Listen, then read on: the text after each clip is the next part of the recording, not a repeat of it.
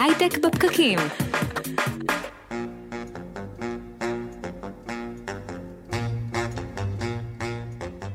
שלום חברים, אנחנו כאן איתכם בהייטק בפקקים מדברים על יזמות, סטארט-אפים, טכנולוגיה והעתיד. אני אדר חי ואיתי נירית כהן, אהלן. היי אדר, מה שלומך היום? הכל מעולה. נראה לי אתם במשרד בשעות האלה. את יודעת שהרבה מאוד אנשים בבית בשעות האלה. כן. אה, את יודעת, זה קורה כשאני עובד מול ארה"ב עכשיו, אז היום אה, ממש מתהפך. זאת אומרת, כזה, אני מסיים את היום כן. ממש מאוחר, ופתאום אני קם, אה, את יודעת, זה נשמע כאילו אני עובד נורא נורא קשה לתוך הלילה, אבל אני גם קם קצת עד שאני מתניע, כי הכל נורא שקט בבוקר. אז זה מוזר, זה יום הפוך קצת. מה איתך? הכל בסדר? מכירה, זה הרבה שנים עשיתי היום שאני אני והפנסיונרים בחדר כושר בבוקר, ואז היום מתחיל אה, בשתיים ונגמר בחצות, ו... מכירה. אז אה, האמת שהשבוע קרו, קרו אה, כל מיני דברים מעניינים, ואילון מאסק השקיע מיליארד וחצי בביטקוין, והוא קפץ לשיא כל הזמנים, ואני חושב שבכלל, מה שקורה עכשיו, כשלאט לאט אנחנו מתחילים לנסות להבין מה קורה עם הנורמלי החדש של אחרי הקורונה, אני מרגיש לפחות שהדברים נהיים נורא קיצוניים. שינויי התנהגות של אנשים, ואיפה הם שמים את הכסף שלהם, ואיך הם עושים דברים בכלל. הכל נראה נורא קיצוני. זה, זה מעניין, מצד אחד נראה לי אנחנו מנסים לייצר יותר יציבות בתוך, ה, בתוך האי-יציבות המטורפת הזאת, ומצד שני אנחנו גם מפוצצים פרדיגמות על ימין ועל שמאל, נכון? אנחנו מגדירים מחדש אה, אה, עבודה, משפחה, אה, נסיעות, חופש, אה, זמן, אה, זמן אה, בכל מיני צורות, אז... אה, נכון, איך כן, החינוך זה... ייראה, איך העבודה תיראה, איך, איך אנחנו בכלל נחיה. אה, כן. אין ספק שהתקופה הזאת תשאיר אחריה חותם ויהיה מרתק אה, לבדוק את זה. אגב, ראית את הפרסומת, הם כבר מדברים על אה, טכנולוגיות עתיד והייטק ישראלי של פייבר בסופרבול? אה, פייבר וגם גונג. אני באמת לא ראיתי את, הפרסום, את הפרסומות, אבל זה די מדהים. אה, שתי חברות ישראליות שמפרסמות בסופרבול, וגם ספציפית גונג, חברה שהיא B2B. היא בכלל פונה לעסקים והיא מפרסמת בסופרבול, שזה די חריג. כן, זה יכול להיות בעיניי גאווה, גאווה גדולה לתעשייה המקומית. נכון, מסמן את הרבה יוניקורנים שצמחו לנו אה, לאחרונה. אז אה, אנחנו משדרים לכם בפייסבוק לייב וכלכליסט ואיצטדיון הסטארט-אפ, ואתם יכולים לחפש אותנו גם בסאונד קלאוד ובאפליקציות הפודקאסטים האחרות, פשוט תקלידו הייטק בפקקים, אנחנו שם. בתוכנית היום אנחנו באמת נדבר על הנורמלי החדש הזה בכל תחומי החיים ואיך העולם משתנה, אה, בהתבסס על נתונים שאנחנו יכולים כבר לראות uh, כעת, ואנחנו נדבר עם מנכ"ל Sisense אמיר אורעד, שבעצם נמצא בהרבה מאוד מקומות והרבה תחומים של החיים, ורואה את הדאטה כבר משתנה uh, בזמן אמת. הפרק הזה הוא בשיתוף חברת Fivetran, שעושה אוטומציה להעברת נתוני חברות לענן, והשיקה את הפעילות שלה ממש עכשיו. אה, לאחרונה בישראל. זה באמת מאוד מעניין, אפילו המונח הזה, הדר, הנורמלי החדש. אתה יודע, קודם כל, אני לא חושבת שאנחנו יודעים מה זה. אנחנו פשוט התקדמנו כי הבנו שאנחנו לא הולכים אחורה לאיזשהו מה שהיה לפני, אלא מתקדמים קדימה לאיזשהו משהו חדש, אבל לא, אין לנו מושג. ואני חושבת שהתוכנית היום היא מרתקת, כי אחד הדברים ש, שקורים פה בהגדרה בכל האירוע הזה, זה מעבר לדיגיטל. זאת אומרת, אה, חנויות שלא היו קיימות על הדיגיטל ועברו אה, שירותים, ספקים, שירותים שאנחנו צורכים.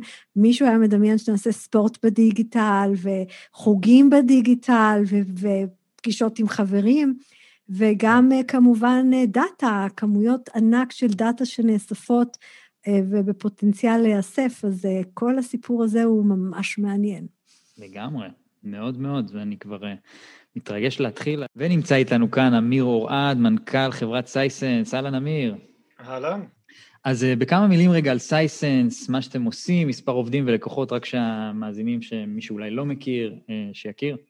בשמחה, ממש בקצרה, 800 עובדים, מעל 100 מיליון דולר מכירות, 2,000 לקוחות פלוס, מה שאנחנו עושים זה עוזרים לחברות להטמיע analytics, בינה עסקית, בתוך המערכות שלהם ובתוך המוצרים שלהם. אז שתי דוגמאות הכי בסיסיות, נסדק, כל לקוח של נסדק משתמש במערכות של נסדק, בפנים מורה ניתוח מידע ואנליזה שסייסנס, אה, הטכנולוגיה שלנו מייצרת מאחורי הקלעים.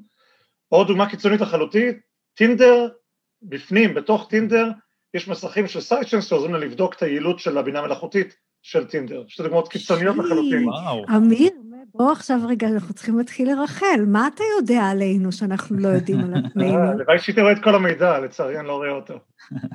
אז כן, אני חושב שלמרות שאתה לא רואה בדיוק את המידע עצמו, אני חושב שהנקודת אה, מבט שלך היא מרתקת, ואני מאוד שמח שאתה איתנו היום, כי אתם בעצם, אה, אנחנו מדברים הרבה על, על הנורמלי החדש, במרכאות, מה יהיה אחרי הקורונה, ו, וזה באמת מרכאות כפולות, כי לפני השיחה אמרנו שהנורמלי החדש בכלל לא נורמלי. לחלוטין. אבל, אבל אתם נמצאים באמת בכל כך הרבה מקומות, ועוזרים לחברות לנתח את הנתונים בכל כך הרבה תחומים. אה, וזה בטח עוזר לך להבין כל מיני שינויים מהותיים שאולי אנחנו עוד, עוד לג מ, מלראות אותם. כן. זו שיחה מעניינת. אז בוא, מאיפה אנחנו מתחילים? בואו נגיד ככה. אה, בואו, אני, אני, אולי יש לי רעיון איך להתחיל. אתה צודק שאנחנו יושבים, יש לנו את הלוקסוס לשבת בתוך מערכות, בתוך ארגונים מתקדמים מאוד, מנאסא מקצה אחד, ועד אמרנו אה, משלוחי, משלוחים של סופרים, literally Instacart, משלוחים של הסופרים mm. בארצות הברית. אה, אבל לפני זה אני רוצה להגיד על עצמי, סיפור אישי. אני בחודשים האחרונים, ואני טכנולוג אה, מלידה, פעם ראשונה בחיים יצא לי לעשות ביקור אצל רופא באינטרנט, ופעם ראשונה בחיים הייתי בחתונה באינטרנט, ופעם ראשונה בחיים היה לי פגישה עם המורה של הבת שלי באינטרנט, והרבה פעם ראשונה. ולמרות שאתה מאוד טכנולוג ומאוד... אה, כן, מימי הקומודור עד היום, הייתי, חשבתי שאני בחזית הטכנולוגיה, אבל אנחנו צריכים לזכור שעדיין e-commerce זה אחוזים בודדים, היה לפני קורונה אחוזים בודדים מהעולם, ורוב העולם לא השתמש בזום בבוקר, למרות שעובדי ההייטק אה, היו כבר יותר רגילים אליו. אגב, זום לקוח שלנו, אנחנו מכירים טיפה מאחורי הקלעים שם. אמ, והעולם בבת אחת קפץ שנים רבות קדימה, ולמד שיש בזה יתרונות. יש לי עובדת שבדיוק עברה עכשיו לקליפורניה אמ, מסיבות משפחתיות, ואני לא מרגיש בהבדל, זה אותם שיחות וידאו, זה אותם share documents, זה אותם טקסים שלמדנו להעביר לעולם וירטואלי. אז דברים משתנים, והשינויים האלה שכולנו חווים כבני אדם הם שינויים עמוקים, שהיו לוקחים אולי עשרים שנה, עשר שנים, ואני אתן לכם דוגמה, יש לנו לקוח בצרפת, קוראים לו דוקטור ליב, חברה צרפתית, היא חברה שנותנת שירותי ייעוץ רפואי בשיחות וידאו. היו לה אלף אה, ייעוצים ביום לפני הקורונה. יש להם היום מעל מאה אלף ייעוצים ביום, מאה אלף ביום, של שיחות ייעוץ עמוקות וחשובות שמצילות חיים. וואו. עם, אה, עם, עם אנשים, ויש לזה אימפקט מאוד עמוק, לדוגמה, פעם אם היית צריך ללכת לרופא מומחה ולא גרת בעיר הגדולה ליד רחוב, אה, כן, רחוב רוטשילד או השדרה החמישית או איפה שזה לא יהיה, לא היה לך גישה. כן. לא היה לך מספיק כסף, לא. אמיר, זה, זה, זה מעניין מאוד, אנחנו מנסים ככה מכל מיני זוויות לתחקר מה זה הנורמלי החדש הזה, וחלק מהתגובה של הרבה מאוד אנשים עכשיו, זה להגיד לך, אבל אני לא באמת רוצה לדבר עם הרופא שלי דרך מסך, או לקום בבוקר ולהיכנס למסך. באמת, ו, ויש היום גם עייפות וזום ואיזשהו התגעגוע לימים שלה, התלבשתי בבוקר ושמתי בושם ועליתי למשרד, ולא רק חולצה. אז מה באמת לדעתך יישאר אחרי שכבר לא מחריבים? הדבר שאני חושב שכולנו נשבר אה, מהאי-נורמליות החדשה הזאת, זה כמו כל דבר יש מטוטלת. אני כן מאמין לחלוטין, ברמה עמוקה, שהעולם השתנה, זה דבר אחד. ודבר שני, שהשינויים האלה הם עמוקים ו- ויישארו כאן אה, לפנינו, כי הם עושים שיפור בחיים של אנשים. לנו יש את הלוקסוס אולי לעבוד מרחוק, בהייטק, ואז לנסוע למשרד. אה, יש אנשים שלא את הלוקסוס לפגוש את הרופא, בלי לנסוע 15 שעות בארבע רכבות קודם, או את הלוקסוס לעשות שיעור אצל מורה מקצוענית או מורה למוזיקה שלא היית יכול לעשות קודם כי הם היו רחוקים ולא נגישים. אה, אז פה העולם השתנה. והשירותים האלה הם יותר זולים, הם יותר זמינים, הם יותר נגישים, וזה משפיע עמוקות על הכל. אני אגיד לך משהו, אני, הייתה לי פגישה השבוע שמישהו רצה, אתה יודע, להיפגש איתי פיזית אחרי, אחרי הסגר, עזוב רגע את העניין של הקורונה, אבל אני, פתאום זה היה לי אפילו נורא מוזר שהוא רוצה להיפגש איתי פיזית, זה היה כאילו חריג. אני כן. חושב שהדבר הזה הוא לא היה לי חריג בגלל שיש קורונה, אלא פשוט כי למה? למה לנסוע עכשיו ולבזבז חצי יום על פגישה? פתאום זה היה נראה לי אפילו לא הגיוני. משהו שאפשר לעשות פתאום ברבע שעה. כן, ותחשוב שנגיד שגדלת במשפחה באיזה קיבוץ רחוק מהעיר הגדולה, ואתה לא רוצה כל יום לעזוב את המשפחה ולנסוע ולהגיע בלילה שהילדים ישנים. אז אני מאמין, נירית, שהשינויים הם פה להישאר. אני לא חושב שהם יהיו בקיצון, לדוגמה בסייסנס בחרנו, בחירה אסטרטגית, להגדיר hybrid flexible work. מה אומרת הקללה הזאת? זה אומר שכל עובד או עובדת יכולים לבחור להיות במשרד, אנחנו מבקשים שאנשים יהיו פוסט קורונה, יום יומיים במשרד, אבל מעבר לזה, כל אחד יבחר אם רוצה תשעה ימים להיות במשרד, לעבוד מרחוק, כל הטקסים במרכאות, כל התהליכים אה, וסנכרונים תומכים באנשים שמחוץ למשרד בווידאו, מה שלא היה בעבר, בעבר היית בחדר ישיבות, היו עשרה אנשים, היה מסכן אחד בווידאו, אף אחד לא התייחס אליו. כן. משנים את המציאות הזאת. זה אגב מאוד מעניין, אנחנו שוחחנו קצת על אותה עובדת שלך שעכשיו היא בקליפורניה ולכם אין משרד בקליפורניה, ואתה אומר, בסדר, אז אין בעיה. עכשיו באמת כולם בזום, אז היא בסך הכל עוד ריבוע על המסך. כן. מחר, היא לא תחזור להיות הריבוע האחד על המסך הזה כשכולם בחדר ישיבות? נכון, זה, זה בדיוק הנקודה, זו דוגמה כבחירה, כבחירה. אנחנו מאמינים שבצורה שאנחנו נותנים לעובדים את האופציה מספיק בכל רגע נתון יהיו בערבוב שבשטח ומרחוק, ואנחנו נצטרך להקפיד בכוח על תהליכים אסינכרונים. לדוגמה, אני הייתי נותן אישית, טס כל פעם, לזה, פעם שטסו, טס כל פעם למקום אחר, למשרד אחר, עושים פגישה רבעונית עם עדכונים. עכשיו אני מקליט וידאו שבועי בטלפון ושולח בסלאק לכולם. אני לא אפסיק את זה. Mm. כי אחוזים מספיקים, אני לא יודע אם זה 20 אחוז או 40 אחוז, אבל זה לא יהיה 2 אחוז, של אנשים שלא באותו רגע במקרה בחדר. וזה יותר טוב להורים אה, עם ילדים צעירים, זה יותר טוב לאנשים שצריכים לצאת ולחזור, זה, זה, זה משפר את האיכות האנושית. אני חושב שבכלל תקשורת אסינכרונית יש בה הרבה מאוד יעילות, ו- והרבה אנשים גילו אותה לאחרונה. הרבה יותר נוח לא, לא, לא לעשות פגישה. הפגישה הזאת, הפגישה לפעמים היא, היא פוגעת מאוד ביעילות של, של חברות. נכון. אנחנו, אנחנו, אנחנו מדברים על דאטה, כן? זאת אומרת, הרבה פעמים כן. אנחנו עושים פגישה בשביל לברר את העובדות, או לסנכרן את כולם סביב uh, אותה שיחה. בעצם, uh, אני מניחה שבעולם שלכם, uh, של, uh, של BI, אתם, אתם היום מייצרים דאטה מבלי שמישהו שאל את השאלה בפגישה וביקש להביא אותו. כן, זה, בסוף המטרה של BI זה לא ליצור דשבורדים ענקים עם מיליוני מספרים, זה, זה בזבוז זמן. המטרה היא למצוא תשובות לשאלות שנשאלו או עוד לפני שנשאלו. לנו טכנולוגיה שמנחשת מה השאלה הבאה ונותנת תשובה מראש. אבל אה, נתתם את הדוגמה של הפגישות, אנחנו מנסים, וזה מאוד קשה, לאמץ בסוף את מה שעושים באמזון כבר הרבה שנים. באמזון שולחים ממו לפני פגישה, ובפגישה מדברים על מה שנשלח, זה נשלח אסינכרונית. במקום להיות בחדר ולהשתעמם מוות מאלפי שקפים או מיליוני מספרים, שלחו מראש, וזה קשה. כן. וככל שזה יותר קצר זה יותר קשה, כי צריך לבחור בקפידה, אבל זה הרבה יותר איכותי. כן מצאנו בדאטה שהיצירתיות כן יורדת אבל בעולם החדש הזה. הפרודקטיביות עולה והיצירתיות יורדת. למשל יש לנו איזה אתגר של לקוח ספציפי, פעם כולם נכנסו לחדר ו... כן, חדר מלחמה כזה, אה, זה יותר קשה בזום.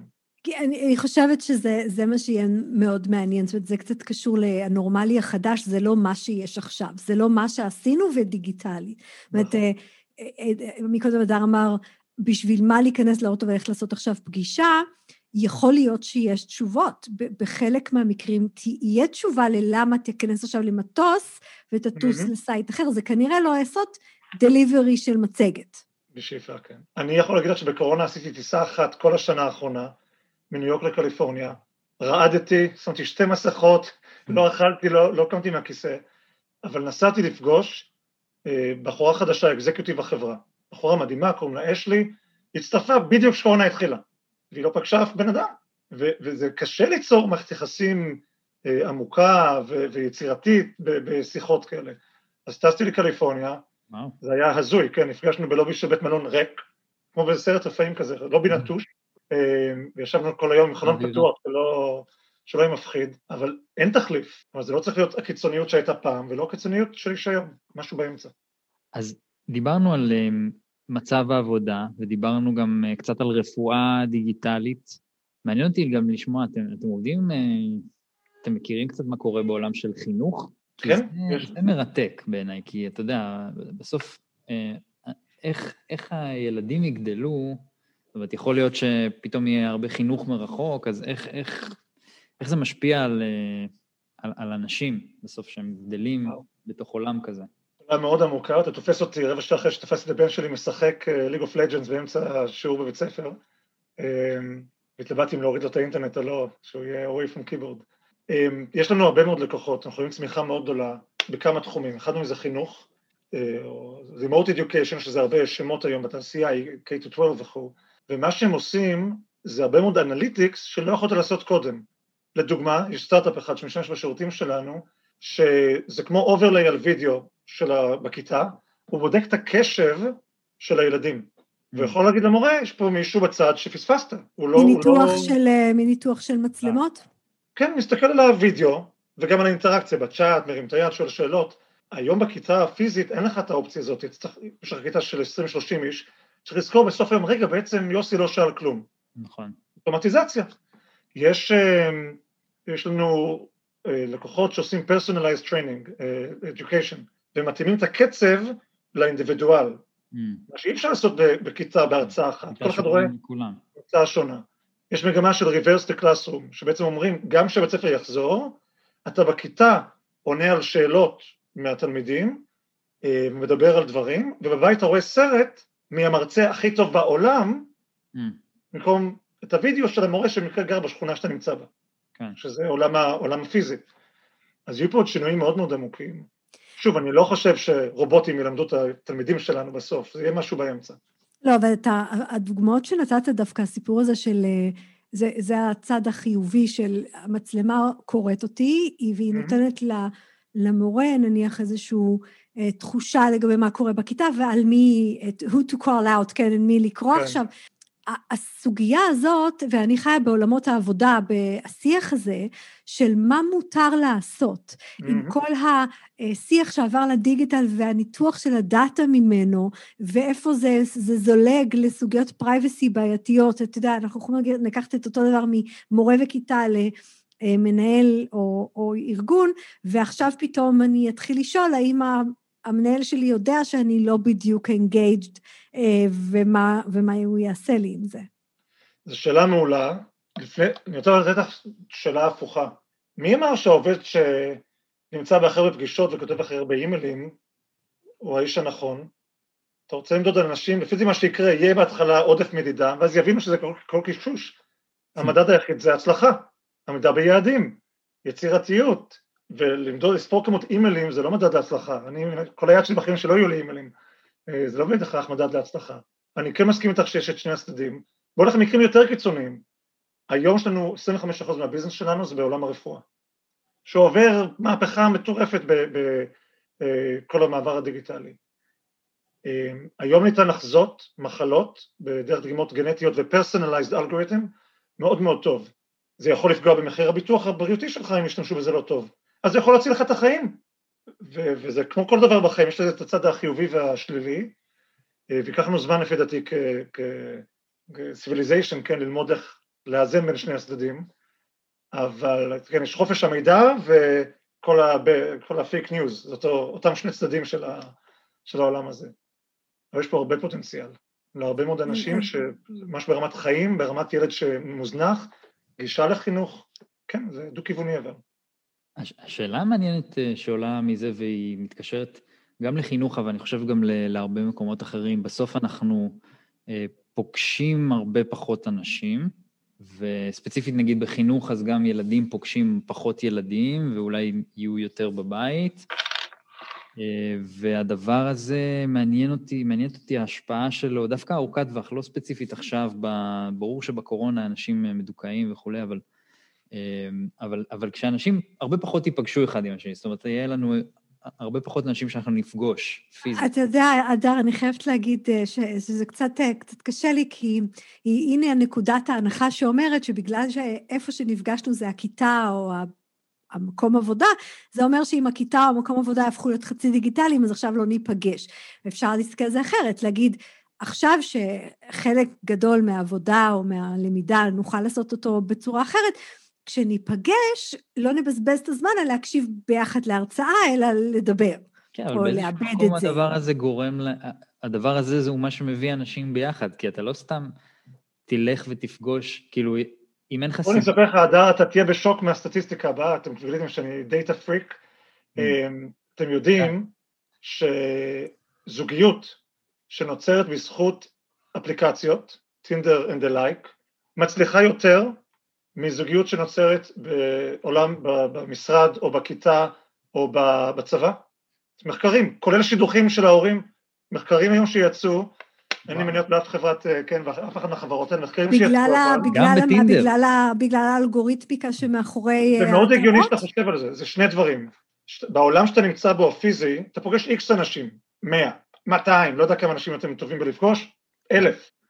יש לך מבחר מאוד מאוד מוגבל, והוא חצי רנדומי בסוף. לעומת זאת, גם אלגוריתם לא מושלם, שמרצים אותו על אוכלוסייה הרבה יותר גדולה, כן. הסיכוי למצוא אנשים עם, עם עולם דומה יותר גבוה, אמ, ועשו את המחקרים, אחוז הזוגות שהתחתנו אחרי שהם נפגשו, גירושים, עשו את מכל הזוויות, אמ, זה יותר מוצלח. שאני אולד סקול, כן, פגשתי את אשתי בדיסקוטק בראשון, אבל אה, אבל זה ממש מחקר. אז יש סיכוי uh, למערכות uh, מיון מועמדים, זאת כי היום אנחנו עדיין אומרים, רק בן אדם יכול למיין, הרובוט יעשה כל מיני טעויות. תראי, זה מאוד מסוכן. אני, אני כן מאמין שרובוט יכול לחסוך את הפילטור הראשוני, אבל כן מוכח לדוגמה ש-AI, אנחנו עובדים עם מלא הטמעות של AI בארגונים, יש לו bias. נכון. הדבר העצוב הוא, AI מחקה את העולם האמיתי. And guess what?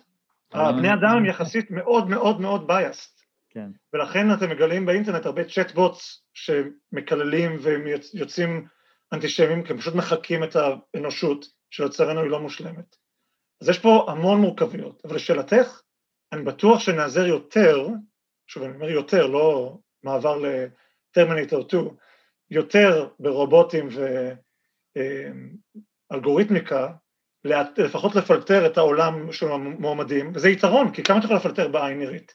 שני יודעים שיש הרבה, CV זאת משקיעה 40 שניות, במקרה הטוב בכל CV, לא את, אבל... לדעתי שש. זה במקרה הממש טוב. דאטה לדעתי אומר שש שניות.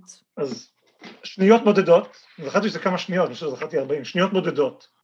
וכמה את יכולה לראות בתור בן אדם, כמה אלפים, זה, זה לא scale. אבל זה אפילו יותר מעניין, כי דיברנו מקודם על העובדת שלך שעברה עכשיו לקליפורניה, mm-hmm. מחר אתה יכול מראש לגייס את האדם הכי מתאים לך, שיכול להיות בקליפורניה ויכול להיות בבנגלור, וזה לא משנה, כי אתה למדת לעבוד ברימוט.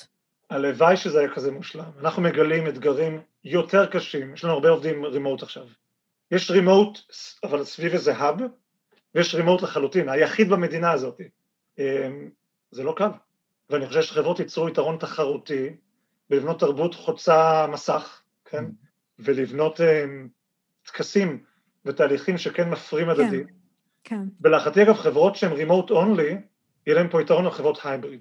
כי ב hybrid אתה בסוף כן מייצר איזה ממוצע משוקלל בין ה-in-person experience ל-remote experience. מה היתרון?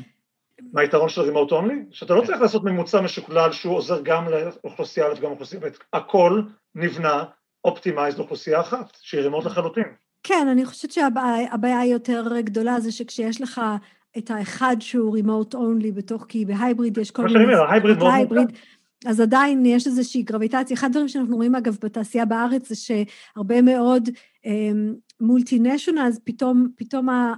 יש השטחה של העולם, כי זה לא שכולם יושבים בהדקווטר, זה לא משנה אם הוא בתל אביב או בקליפורניה, וכל האחרים הם נחשבים רימוט. עכשיו, נכון. כולם יושבים במסך בריבועים הקטנים, ואז אתה באמת מקבל השטחה. וזה גם, וזה יתרון אדיר, פתאום אנשים שהיו, לא דיברו הכי חזק, או לא יצאו בערב ל, ל, ל drinks עם מישהו, מקבלים הזדמנות שווה, על סמך יכולות ואינטלקטואל. מצד שני, אנשים שמגמגמים בשיחת וידאו, זה פוגע בהם, אז אין מה לעשות, העולם הזה, זה עובד לשני הכיוונים.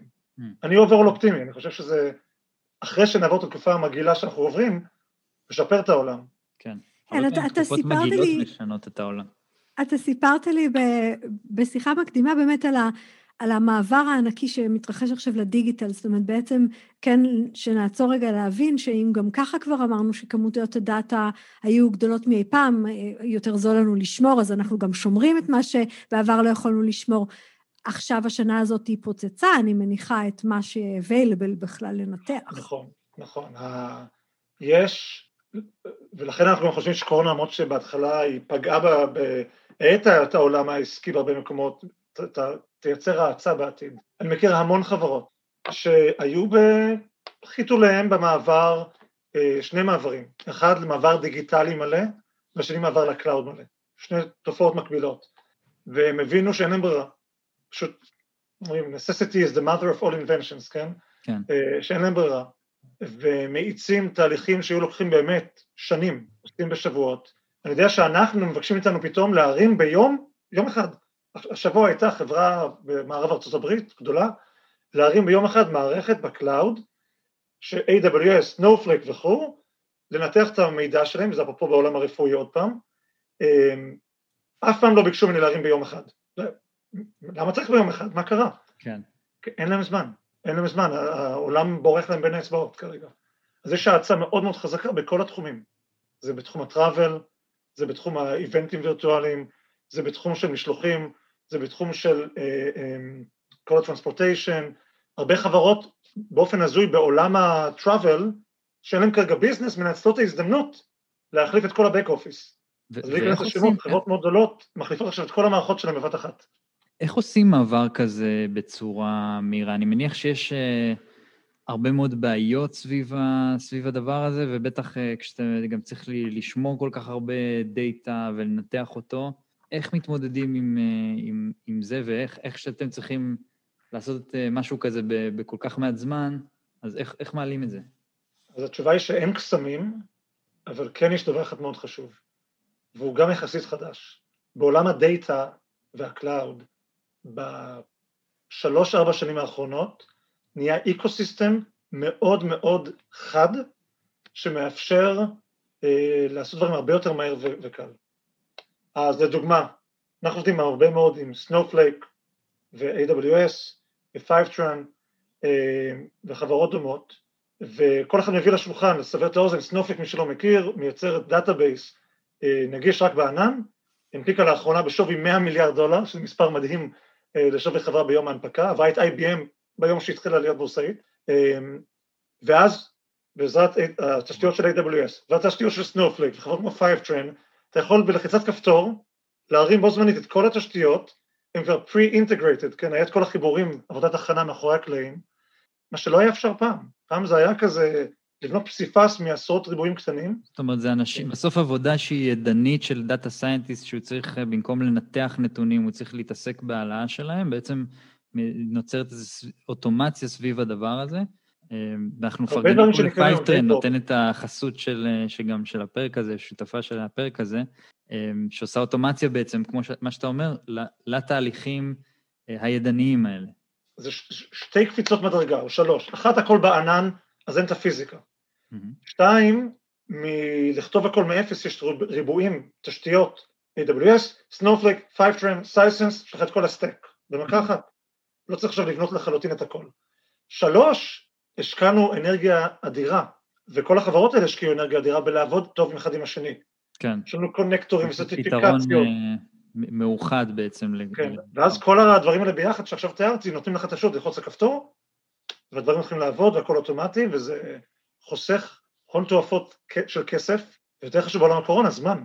זאת אומרת, כן. אתם בעצם מביאים ecosystem ללקוח, זאת אומרת, הפתרון שאתה נותן מושתת על זה שיש עוד גורמים בתוך הסל הזה שבעזרתם אתה יכול לתת לו אותה, ביום אחד להעלות אותו? כן, Sisense לפני כמה שנים הייתה באה ומנסה לתת הכל לבד, וזה היה הרבה יותר מורכב וקשה. היום, בזכות השיפור של העולם סביבנו, יש תשתיות מוכנות באמזון, מוכנות, ב Snowflake מוכנות, ב Fivetran, הכל כבר תוכנן מראש, והלקוח יכול לבחור עם מי הוא עובד, ללחוץ לכפתור והדברים מתחברים ממש מהר, וזה יתרון משמעותי תחרותי לכולנו, אבל זה חוסך זמן וכסף. בסוף זה משפיע על הלקוח, זה עוזר לו. וזה מאיץ את העולם, אה, זה עוזר לעולם להיות מואץ. אה, בעקבות הקורונה זה משמעותי מאוד לעשות את הדברים האלה מהר ולעבור לענן מהר. אני רוצה לטעון שאם לא היה לנו את הענן, זו טענה אולי מוגזמת, אם לא היה את הענן, קורונה הייתה סבל הרבה יותר גדול. היינו עולים לזום והוא היה נופל. כן. היית מקבל out of capacity. אה. היינו עושים שיחה עם, עם הבית ספר, ולא היה להם email traffic כי, כי גוגל נגמר להם מה mailbox, כן? הענן מאחורי הקלעים אפשר לנו להתפוצץ בזמן הקורונה לכל העולם הזה, אה, ולשרת את האנושות. כן, אני, אני בטוח בזה. אני חושב שהקורונה קרתה בתקופה יחסית, בוא נגיד, אה, טובה מהבחינה הזאת, שדי מאפשרת לנו כן לחיות את החיים שלנו באיזושהי צורה. בסוף עוד נגיד תודה. תחשבו שקורונה הייתה, לא יודע אם היה לכם את הנוקיה הקטנה, אבל תחשבו שהייתה קורונה בזמן נוקיה הקטנה, היינו משחקים טטריס עם, כן, עם המקשים, וזהו בערך. כן. אמיר אורד, מנכ"ל סייסנס, היה מרתק, תודה רבה שהיית איתנו. תודה רבה, בכיף. וחברים, אנחנו מתקרבים לסיום, אז תודה, נירית, תודה שהיית איתי כאן בפרק הזה, היה באמת uh, כיף. תודה, אדר, כן, אנחנו נמשיך לתחקר את הנורמלי החדש, עד שיום אחד אנחנו נרגיש שהוא הגיע וכבר לא יהיה על מה לדבר. כן, שהוא היה נורמלי, ואז נבין שכלום לא נורמלי. תודה לאורי טולדנו ולטל חי, תודה לכלכליסט ולרדיו תל אביב על שיתוף הפעולה, ואם יש לכם רעיונות לתוכניות, או שבא לכם אה, סתם להתחבר עם אנשים, אז אתם מוזמנים לקבוצה הייטק בפקקים, אה, וכמובן להקשיב לפודקאסטים שלנו, לעקוב אחרינו, אל תשכחו, אנחנו הייטק בפקקים. להתראות בשידור הבא.